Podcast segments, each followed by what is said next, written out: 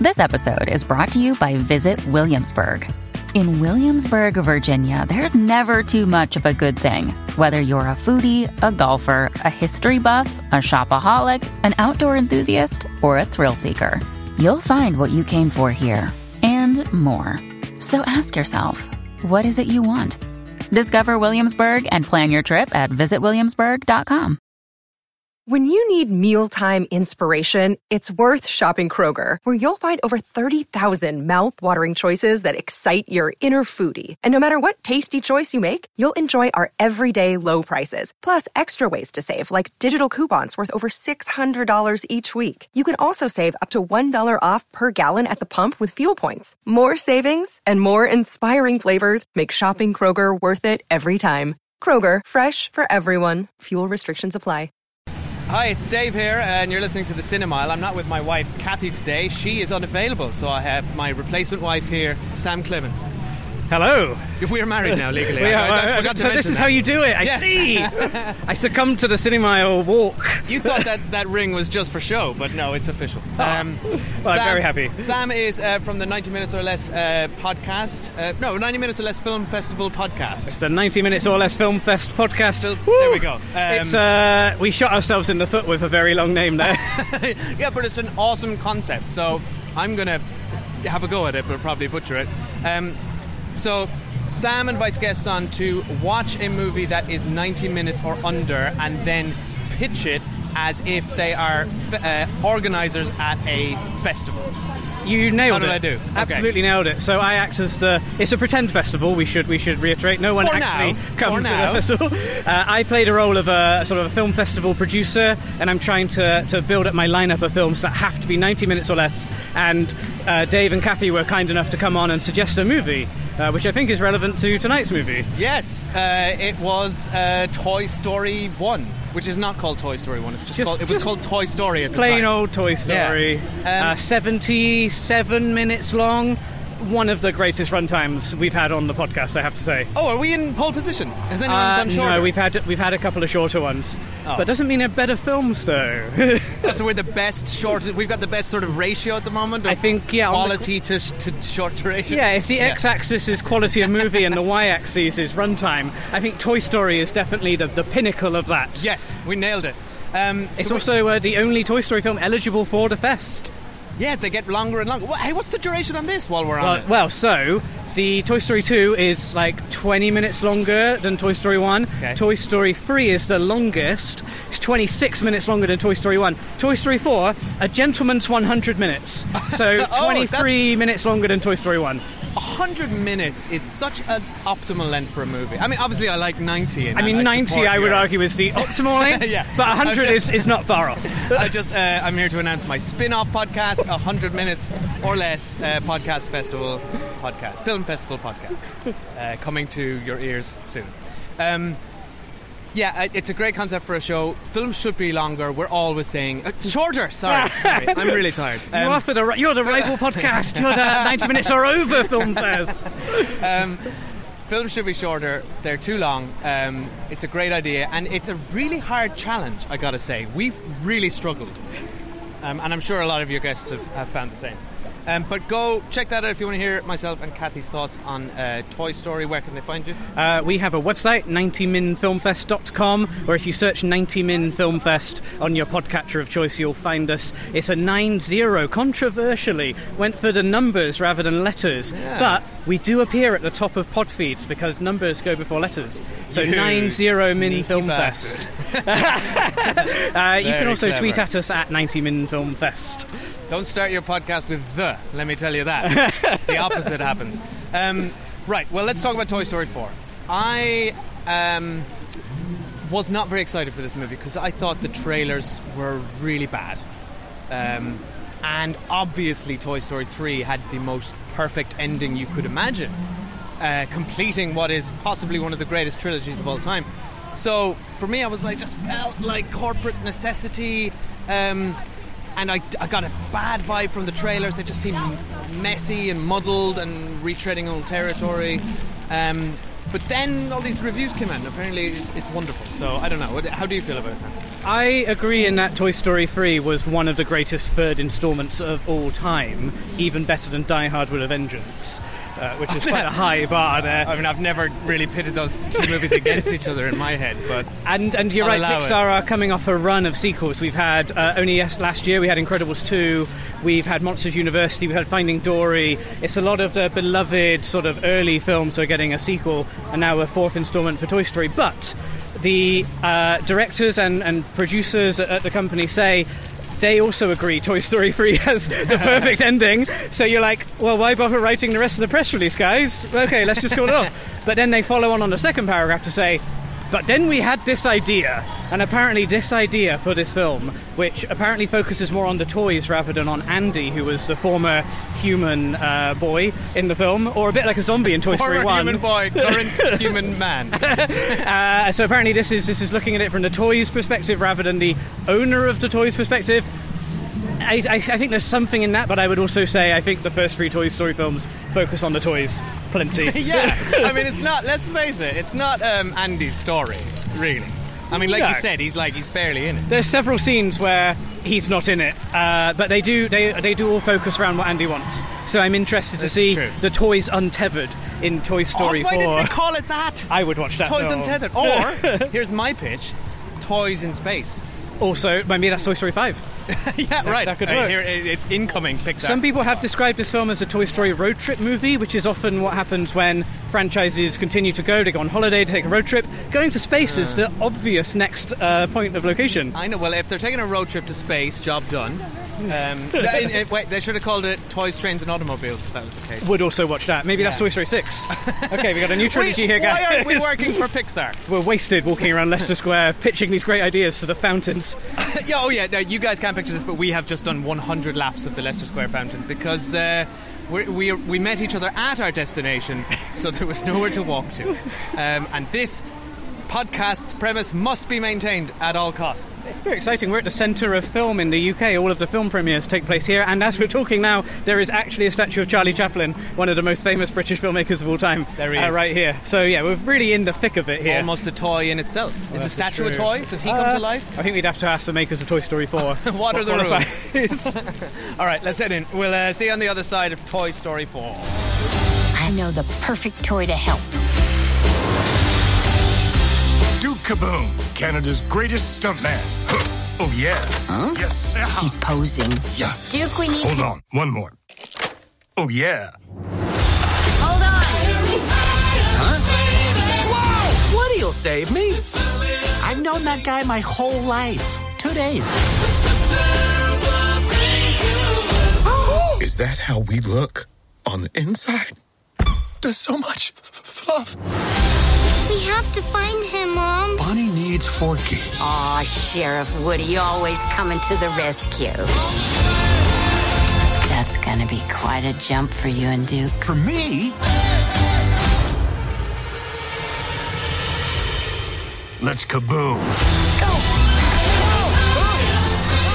Hi, we're back. We've seen Toy Story 4, and now we're walking around Leicester Square fountain again. we are. We have just seen Toy Story 4 on the super screen. Yes, it was. Um, what's the su- What's that all about? It's a big screen. Well, it was a really big screen, not quite as big as IMAX, bigger than a regular screen. So, super screen. That's the super screen promise. There- yep. it's super screen. Not quite as big as IMAX, but it was still big. We went into the cinema as they were playing the trailers and we had to walk in front of the screen and it was really big. It was like being in the movie. the Lion King trailer was so big. Yes, um, and we even tried out the, the first row seats just for fun. You know, in the Well, very have to see corner. that, yeah. Row A. I mean, who, who, who would ever sit there? That's you basically have this like uh, skewed vision of, of the. You know, it's not like a flat screen. It's like all big at the bottom right, and You see about an eighth of the picture. yeah. Uh, for your five hundred pounds, which is what it costs to go to the cinema in Leicester Square now. I know it's pretty stupid these days, isn't it? Was it what was the one in the Odeon that there was uh, on Twitter? There was outrage because it was a fifty-two pound Oh seat yeah, the premium new the new Odeon. It's uh, yeah, they have very very very expensive seats. yeah. Um, anyway, Oh, yeah. Oh, wait. They, one more thing about the super screen. They don't turn on the lights at the end. Now, I don't know if this happens in every screening, but it happened in ours. Yeah, so I made uh, I made Dave wait until the very end of the film because uh, I read on Twitter you should do that, and uh, and as a treat, if you for those people who do that, they don't turn on the lights. so everybody, and there was quite a few people who stayed. They must have Yeah. read the same tweet or whatever that I saw about staying to the end, and we were all sat in the dark waiting. But like when the super screen goes out, and this is nothing. It was like pitch black. Like We were in space. All our phones came on. It was and it was really silent and like quite giddy. Everyone got a bit giddy. I Um, thought it was a fun task though, getting out of the screen by just your phone torchlight. Yes, it's the closest we'll ever get to feeling like the Chilean miners. Yeah. That was a, that's a strange reference. we were in the. I don't know where that came from. Good way Um, to start the Toy Story 4 review. Yes, uh, a tragic situation with a happy resolution. See, is true, this there is you go. true. I've done, it's, this, it's ex- just like the Chilean miners. Done. Um, See you later. that's my review. uh, I I thought that was wonderful. I loved it. Loved it all. What Brilliant. a about you? fun film. I didn't expect to laugh so much. It's full of jokes. And a minute ago, we were talking about how we felt this film was probably unnecessary. This film is incredibly necessary. Yes, they wrought.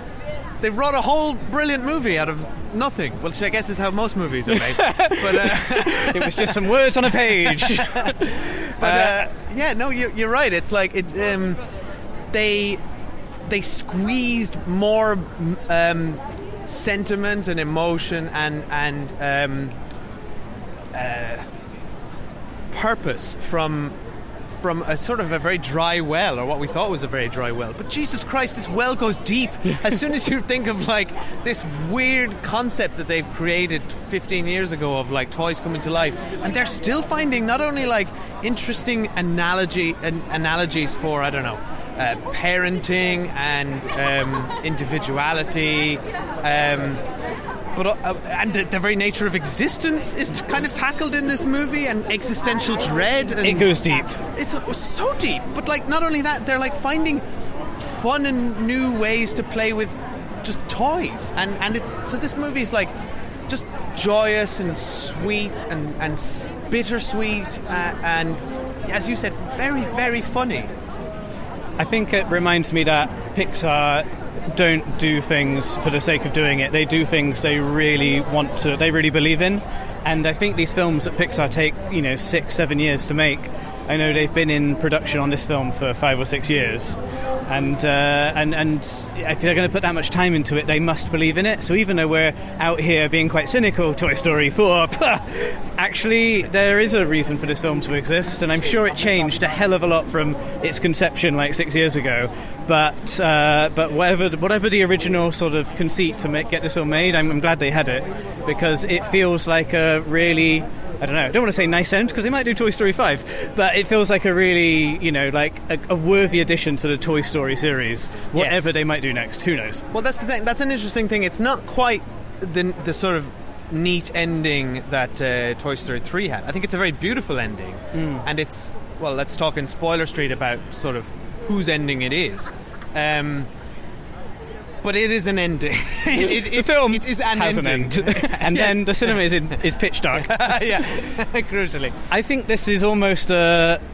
This feels like it's a fun, like extra entry. It doesn't feel like it, like it is a continuation, of course, but it doesn't feel like it's the beginning of anything. It feels like this is a good adventure, uh, and it's sort of like a nice extra, almost like a standalone episode in the toys life. Yeah, that's a Uh, nice way and, to put it. And I, a- I quite enjoyed that. It's an epilogue, isn't it? Yeah, yeah, Almost. exactly. It's a hundred minute long epilogue. Yeah, yeah, yeah. we Um, haven't talked about the plot at all. No. Do we? Do we normally do that? I mean, I'm that? sure it's anything goes when you're walking around a fountain. um, yeah, we should go. out. Why don't you give a, a, a brief synopsis? Then? So, a brief non-spoilery synopsis. Yeah. So, hopefully, listeners, you've seen uh, Toy Story 3 because I think. Well, I think if you you have to have seen the whole Toy Story series for this to have the most impact. Why don't we just say, say spoilers for the other Toy Stories then? Spoilers for the other Toy Stories. So, uh, the well, Toy Story One, right?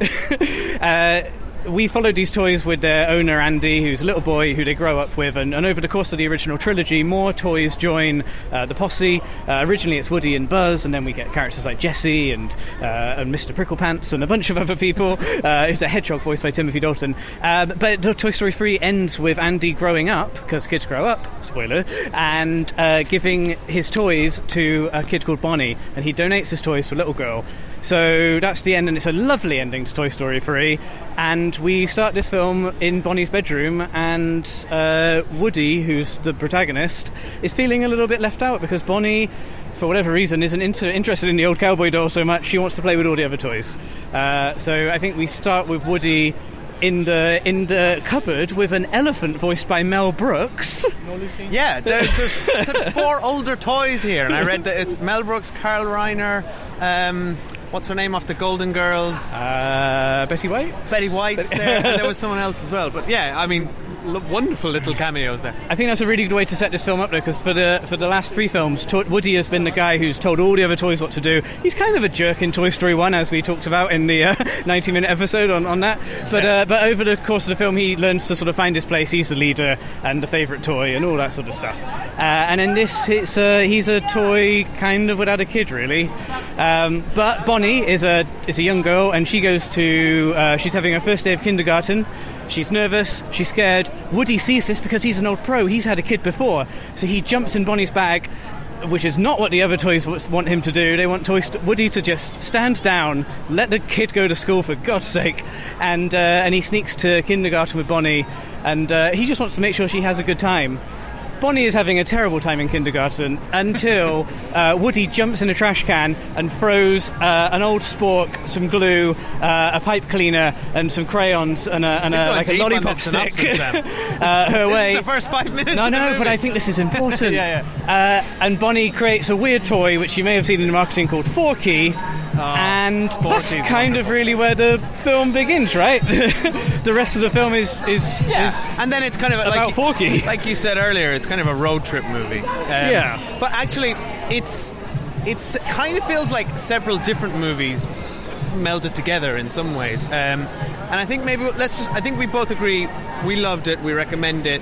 Let's go to spoiler straight and get into the nitty gritty. I think everybody should go see this. If you, I think if if you have any love or affinity for these movies at all, you will love this. Like undoubtedly. Um, Yeah. And I would even say there's kind of enough in this.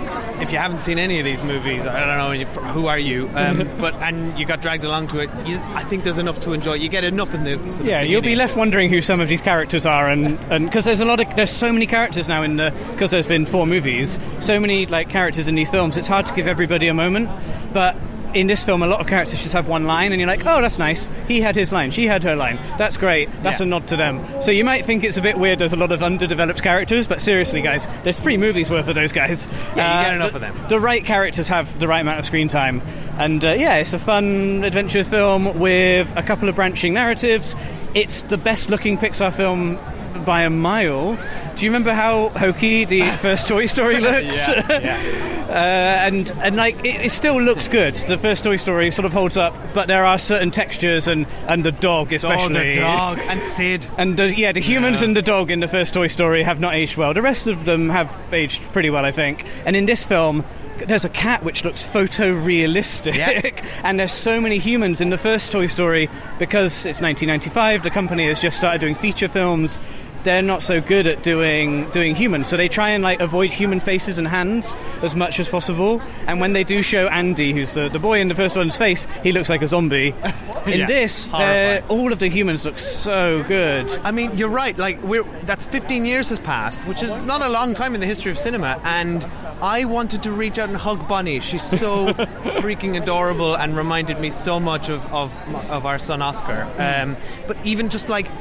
You know what the Pixar animators and, and a lot of the Disney animators are so good at like picking out those little things that humans do or animals do or inanimate moving toys do um, that are just like instantly recognizable. Like I saw um, Oscar in so many of her little mannerisms, like when she was scared and didn't want to go to school, and I was just like, my heart was breaking. And, and it's like, yeah, that's a, a load of pixels on a computer making making me feel like that. It's, it's fucking drawn magic. by humans it's- who probably have children themselves and want to put that, that like their collective experience into this character of Bonnie.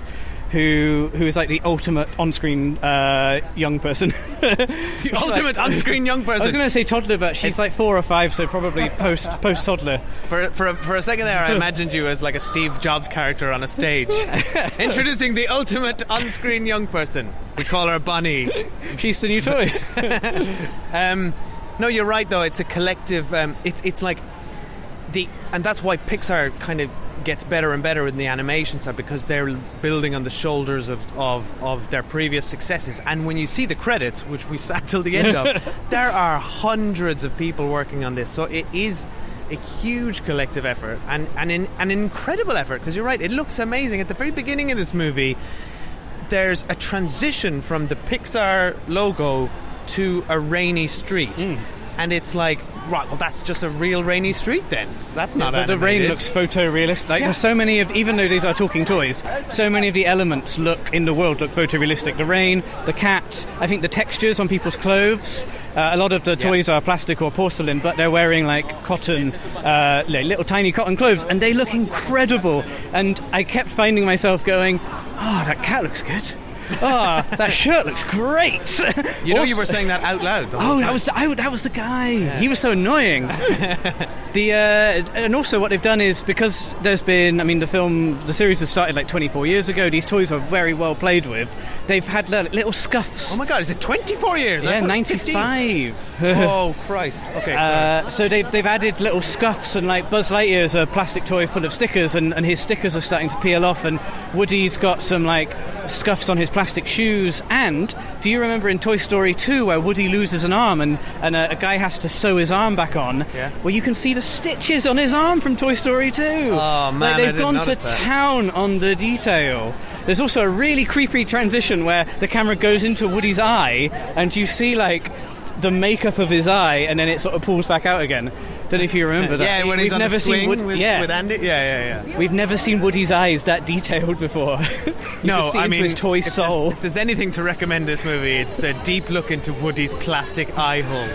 Um, right, let's move on to uh, the spoiler section of the fountain. Here, let's go. Let's go deep. Yeah, it's actually in the centre of the fountain. I'm afraid we have to dive in.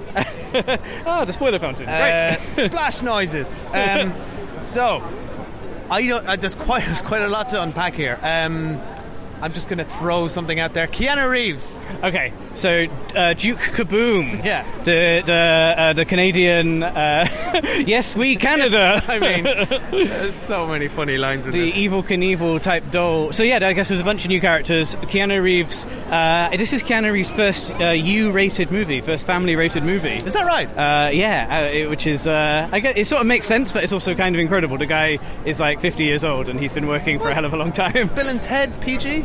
Uh, no, I think they must have had some cuss words. yeah. Um, but Duke Caboom, what do we think of him? I thought he was quite funny. He, Um, yeah, I guess I, I he, he's based on what I know as an Evel Knievel doll, which I never had because I wasn't alive in the seventies. But I, I get the reference. I've seen it on other things. He's a lot of fun. Uh, a, a stunt driving toy who has got an emotional uh, like trauma in his past. I laughed every time he said Rejean just because I don't know that was a really funny name. He's, Um, uh, he's got this. Um, I guess uh, this is what Toy Story does so well. All of the films do. They deal with the toys, uh, you know, trauma or some sort of issue they're having, and the films help them get over it. His is that he isn't as good as he is in the adverts, which is something that every kid knows from Yeah. seeing an incredible commercial and then the toy not doing the things it does on screen. But he is aware that he isn't as good as his commercials, so he is afraid of doing stunts. I mean, the psychological complexity to all of these things. We haven't even covered um, Forky wanting not to exist from the second he exists, Yes. which is one of the most profoundly ups- disturbing concepts, um, while also being simultaneously hilarious as he tries to leap into the trash at every available opportunity. He's so like when we saw him in the trailers and the posters. I think you mentioned the trailer didn't do it for you uh, before we saw the film, and I think everybody was like, "What the hell is Forky?" He's like some googly eyes on a spork, but he is a lot of fun. And you're right, that whole uh, existential crisis that exists from second one with him. Uh, is is incredible. I did not see that coming in this film. No. and for it to actually be handled really, really well. But yeah, they tackle. That's what's so good about these movies. Like, there's you can enjoy them um, for what they are, you know, as, as sort of fun surface level stuff. But as soon as you start to like, kind of think about any of this for even a minute. Um, then it's like, whoa, there's like some really deep ideas under the surface here. Like, Bonnie literally created, um, like, an intelligence Yeah. right? and then and she she is God. She created an an intelligence who does not want to exist or wants to be trash. He wants to be something that he's not. That he wants to be a former life. He's and there's even a moment where he's literally birthed into existence out of that bag. Yeah. Right? That's, that's literally like coming out of the birth canal. It was like there's so much like prof- it was profoundly like um, interesting ideas in the whole Toy Story universe because the, um, and then Woody is kind of almost like his father figure in many ways. Like he's holding his hands and he's a like toddler dragging his, his heels as he's trying to explain to him about the world and like and um, keep him safe. You know, you're right. It's like a like like looking after a, a, a well, I guess as soon as your child can crawl, they probably want to crawl towards things which may or may not hurt them. Yes. and he's he's doing that for the whole film, trying to shepherd uh, Forky back into Bonnie's arms because Bonnie loves him so much. toddlers are constantly trying to kill themselves. Seriously. Uh, but it makes you wonder what the like. I thought. I guess we sort of know by this point, the fourth movie in, uh, what the rules of the Toy Story are. When there's adults around, when there's ki- when there's humans around, the toys sort of go lifeless and they just flop down wherever they're laying. Um, but when the adults aren't around, they can talk, they can run around, they, they can do all sorts of stuff. And occasionally they blur the lines, like in the end of Toy Story 1, uh, all of the toys come back sort of from the dead and they spook Sid. Yeah. And in this film, uh, there's a character who poses as a sat nav, so, and the parents in the car hear the, the sort of voice of the sat nav through this toy, uh, and hilarity ensues. But it does make you question what the rules are. Like, when do they come? When do they become sentient? I mean, I mean, they were just like, these toys were just flying around left, right, and centre. Like they're they're driving prams and skunks through like busy pedestrian areas. It's like they, it's like it's it is becoming harder and harder to conceive that nobody has noticed these toys. Um, but uh, like on that on that note of like playing with the, the rules and all that, we do get one of the best gags in the movie, which is the Keenan and Kel voiced plush toys whose names I've forgotten. Uh, Ducky and- Bunny, Bunny and Ducky, voiced by Bunny Keegan Michael Key and Jordan Peele, the director of Us and not Keenan uh, Get Out. Yeah, Jordan Jordan Peele. Sorry, yeah, yeah. Yeah. Key and Peele. Key and Peele, yeah. yeah, yeah, yeah. Uh, which is great because Another they, they those guys have sort of finished doing Key and Peele, but this is like one last hurrah. If you've seen their show, uh, which is incredibly good, their sketch show, uh, this is like one last hurrah for Key and Peele playing Ducky and Bunny, uh, two toys who are at a fairground, and because the game is rigged, uh, Bill Hader voices the guy who uh, he's like the attendant. Oh, really? Uh, who doesn't really have a whole lot to say, but I think he was like cool Buzz Lightyear doll at one point. Yeah. Um, but uh, but yeah, they, they, they, they're just the top prize on a game that no kid can ever win. So they're they're never going to be given to a kid, and they've been up there for three years. And then Buzz comes along and busts them out. I love that idea, but I did- like they played, um, they played the rule of three of comedy very well with their uh, the, them explaining what, what they were, how they were going to get the key. I mean, just that that long walk down the end of that punchline on the third one with the woman going home and having a glass of wine in the bath, and you know it's coming, and I was just like, I was losing it. It was so good. And then the sort of, the, and then this this bonus little gag of how did you get the key? And she just puts it in front of them. It's like this movie is like so so funny. so Um, many of the jokes are visual jokes as well. Like they they they use everything on screen to tell these gags, which is uh, what I love about Pixar. It's such a rich experience seeing it on a big screen. Because like not a second is wasted. Like, I wouldn't cut anything out of this movie, and this is coming from the guy who loves films that are 90 minutes or less. This film is perfect 10 minutes at 100 out? minutes. This film is Yeah. perfect at 100 minutes. I mean, I would be selfish and maybe say I'd like a bit more, but it probably doesn't need a bit more. It probably is absolutely fine at 100 minutes. Yeah, you're These right. These guys know what they're doing. It was it was pretty bang on. Like um, even though it felt like, and I kind of alluded to it earlier, it and this is my problem with the trailers. It kind of is hard to even make a trailer for this because what is the core of this movie? Like, is it? I would probably say this is Woody's movie, uh, with a sort of Bo Peep as, as the sort of secondary main character. Like Buzz Lightyear's a background character. Yeah, it's weird Um, actually seeing Buzz, who has been consistently like the dual protagonist through Yeah. these films. Like Toy Story One is about him realizing he's a toy, and Woody realizing to not be a jerk. and and in this film, Buzz really doesn't have a whole lot to do. He sort of follows shadows Woody for a bit. Yeah, it's very much Woody's story, and it's very much Woody's ending. Um, but I like that they brought Bo Peep back, and we should say um, Kathy wanted.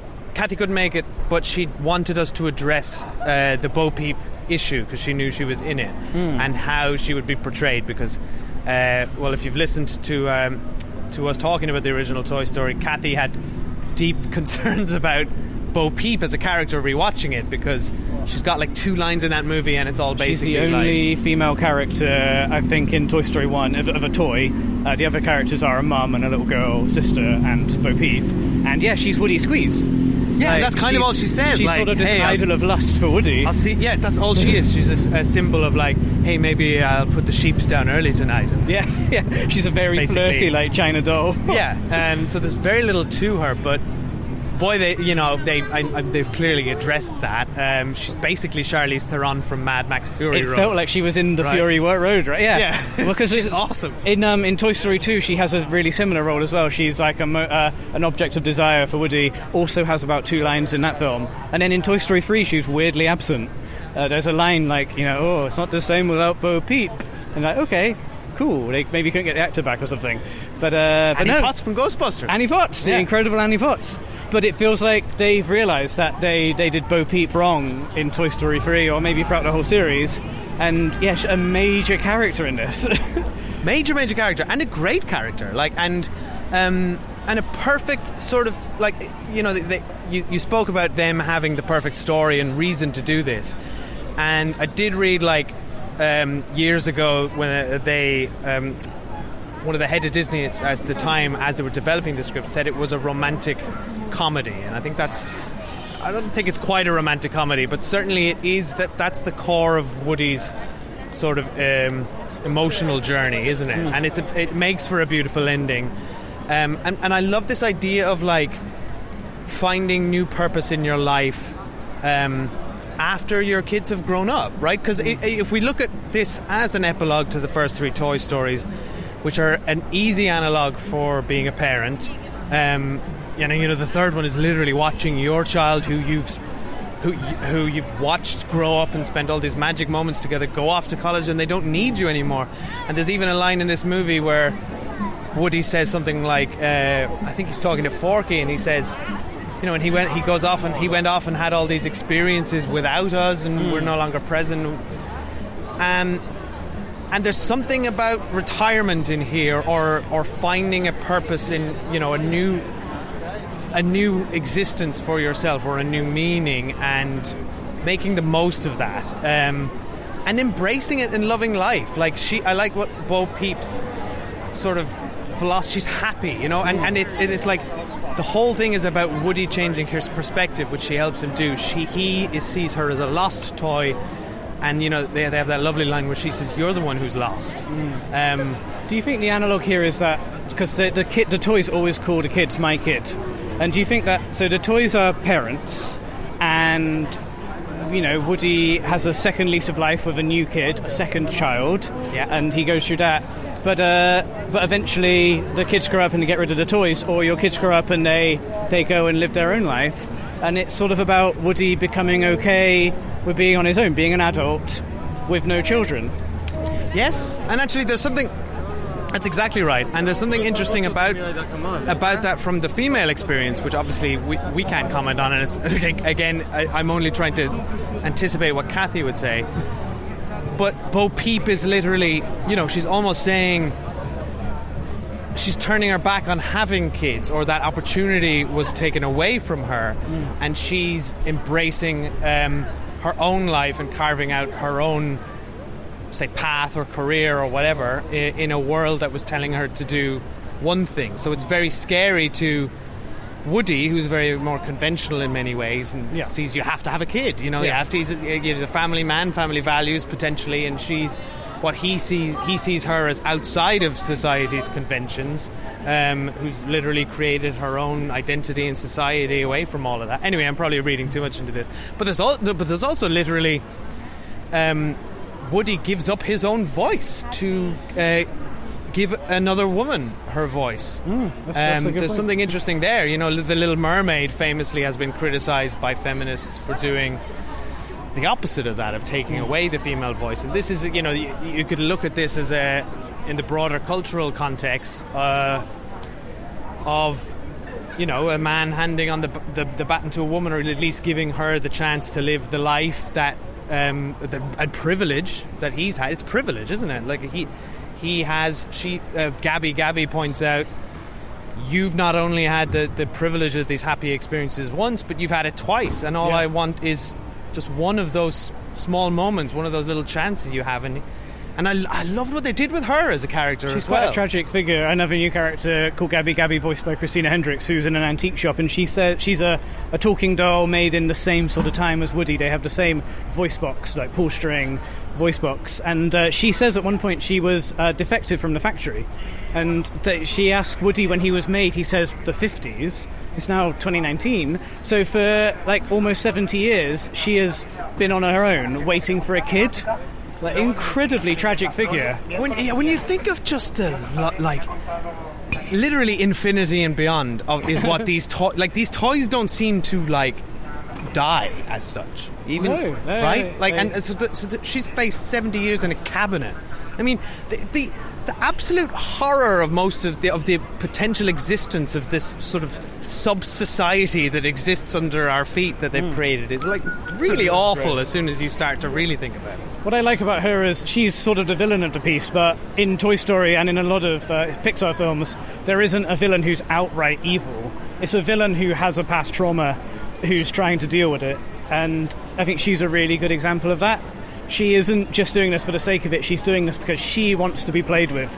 And she's so desperate, she's willing to take Forky prisoner and willing to steal, like literally steal, like open Woody up and rip his voice box out. and she has those ventriloquist dummy henchmen. Oh, they're so good. Benson. How good! I love them, and I love how they moved. Like they they animated them so well. Like this clunky head, kind of wobbling left and right, and these arms that don't really work. Well, they're like 'cause- zombies. 'cause- well, they're they're dummies. They're puppets, aren't they? They're all head, and no, there's some. They're designed to be held by a hand, so there's there's no support mechanism. I thought it was just genius right, and horrifying. So often they, they fall over head first, like they don't, and they just throw themselves Yeah. because the head's the heaviest thing. It goes. That's a good. I didn't notice that. That's a great point. I mean, it was oh, it's just just wonderful, and just like that little look that uh, when Forky says goodbye to Benson at the end, and he just like, it's like, oh my god, I love I love this film. I could talk about this forever. But there's so much going on in it. It's it's. I think if you went back for second, third watches, you would find even more detail in there because like, I, I noticed a couple of little Easter eggs to other Pixar films, but I'd love to go back and have a proper look. Anything come to mind? I didn't Uh, really if spot- you've seen the film Up, uh, there's a there's a, a badge like a grape badge uh, that the Boy Scout has. Oh, and, yes. uh, the, the She Billy it, um, uh, bring, brings it to Yeah. uh, Bo Peep, and she goes nah. and uh, if you've seen Coco. Uh, the lead character's got a, a guitar in that, and they're on the prize stand at the end uh, in the theme park. oh, well so you spotted, can win man. the guitars from Coco. All right, I'm glad we brought you on, Sam. you've, you've got an eagle eye for this stuff, even a, in the just a pitch black. All right, well, we'll leave it there. Any other uh, anything we're missing off that you'd like to? Uh, well, so the director tweeted to stay during the credits uh, because there's something at the end. I would say there are lots of scenes in the credits which are worth watching. The one at the end is for hardcore Pixar fans. Yeah. But it's also quite a nice payoff to a gag uh, with the Combat Carl dolls, which they do have in. they- They've been in the Toy Story series since Toy Story 1. Uh, Sid is blowing up Combat Carls. Yeah. So it's kind of nice to see these Combat Carl dolls. And there's a, there's a sad little one who doesn't get a high five. I love that. You, you mentioned visual gags. Like that was such a brilliant visual gag. It just kept they kept they kept paying it off in the background, and I was like, "No, you've got to resolve this." And I'd forgotten about it. So when it finally came around in the end credits, I was like, "Yeah, all right, it was it was worth it." Um, Uh, Carl so- Weathers does that voice as well. I love, I love that. They, they, they get the best people in to do voices. Like uh, Timothy Dalton, who was in Toy Story 3, is a quite a big character in this. He has one line, but Timothy Dalton will come back for one line. Such a good line, though. It had me in stitches. It was one of my favourite characters in Toy Story 3. Uh, so, I mean, you have a, a, a child who will grow up soon uh, and will want to play with toys. He's growing up this very minute. He's growing up as we speak. uh, of the new toys like Forky, do you do you think that's a, a potential favourite for Oscar? That's a good question Going the because wrong way. it's not a very it's not a very going the wrong child way. friendly. T- they're going the wrong way. We are going the right way. We are going the right way. um, which is uh, clockwise around a fountain Yeah. on lap 50. Um, it's not a very like it's an interesting one because it's not a very like attractive toy. Do you know what I mean? Like you only I can only see this toy um, having value with the sort of emotional connectivity with this movie. Because she made it with her bare hands. Yes. well, exactly. But like, how's that? How how are they going to manufacture Forky toys? Are they just going to be all one bit of plastic? I mean, I presume they're not going to sell. It's like make your own Forky with a, a piece of used lollipop stick and a, and a bit of twine. Although that would be a genius. Well, it's uh, a gift for parents everywhere. Look, I got you an official Forky doll. yeah. as you as you uh, lick off the end of your ice cream, and Yeah. there you go. Um, yeah, I, I mean, Forky was very charming. Um, I definitely grew on me. He kind of disappears in the middle of the movie a little bit. I think you miss him as well. He he Yeah. because he's pure uh, comedy, and there's a bit of emotional heart to this film, as there are in a lot of Pixar films.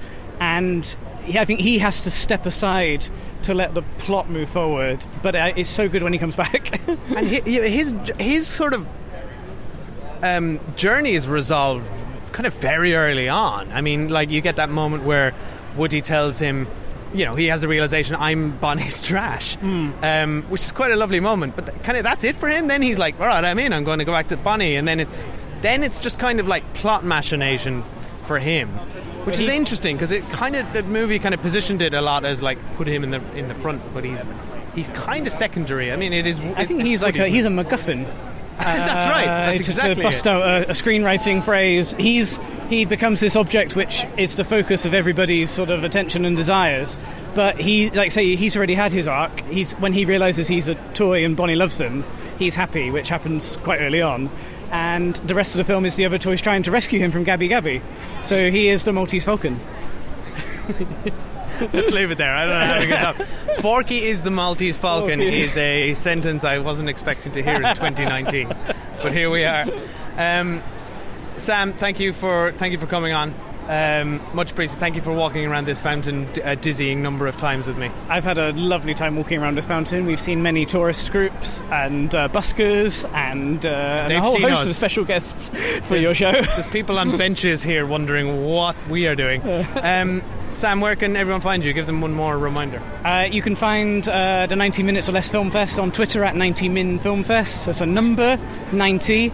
And, uh, and if you're in London on the 14th of September, we're doing a live show at King's Place as part of the London Podcast Festival. Uh, so come along, come and we're going to watch a 90 minutes or less film at the festival, and then we're going to do a podcast with uh, with uh, friends of ours, uh, Helen Zaltzman and Martin Austwick. Um, so yeah, they haven't chose their movie yet. There's a lot of pressure on them for, to do this, uh, but when they do that, we'll, we'll watch a film together. Podcasting legends. Podcasting legends and lovely people. um, all right, thanks, Sam. You can find us uh, at the Cinemile on uh, Twitter, etc. Uh, if you like what we're doing here, head over to our Patreon um, and uh, you can subscribe and get loads of uh, extra podcast episodes. Um, Uh, I should say I'm a Patreon subscriber. I love the extra episodes. Oh, thanks, You Sam. do retro movies and you did all of Game of Thrones, which was a lot of fun because I, I needed someone to talk it through, and having you guys in my ears really helped me process that. having someone talk at you talk at me really about Game of Thrones. Uh, right, thanks for listening, everyone. Bye. Bye bye. He's playing us out. That was great. a musical end. What, wait, what about Buzz Lightyear stuff? I am Buzz Lightyear, Space Ranger. and then Woody's like, "You are a toy." oh, yeah, that's pretty good. What do Do the flying thing he does. Do it. Do it. Oh, do oh. it. oh. to infinity and your mom. Wait, what? Yeah. That's not right. You sure? No, that's not right. I'm pretty sure that's it. No, no, no. Let me show you. To insanity and a blonde. What do you even That's how it goes. saying? No, that's how it goes. To immunity and respond. To indecency To and infrequently. Hey, hey, guys, you got it all wrong. It's to infinity and beyond.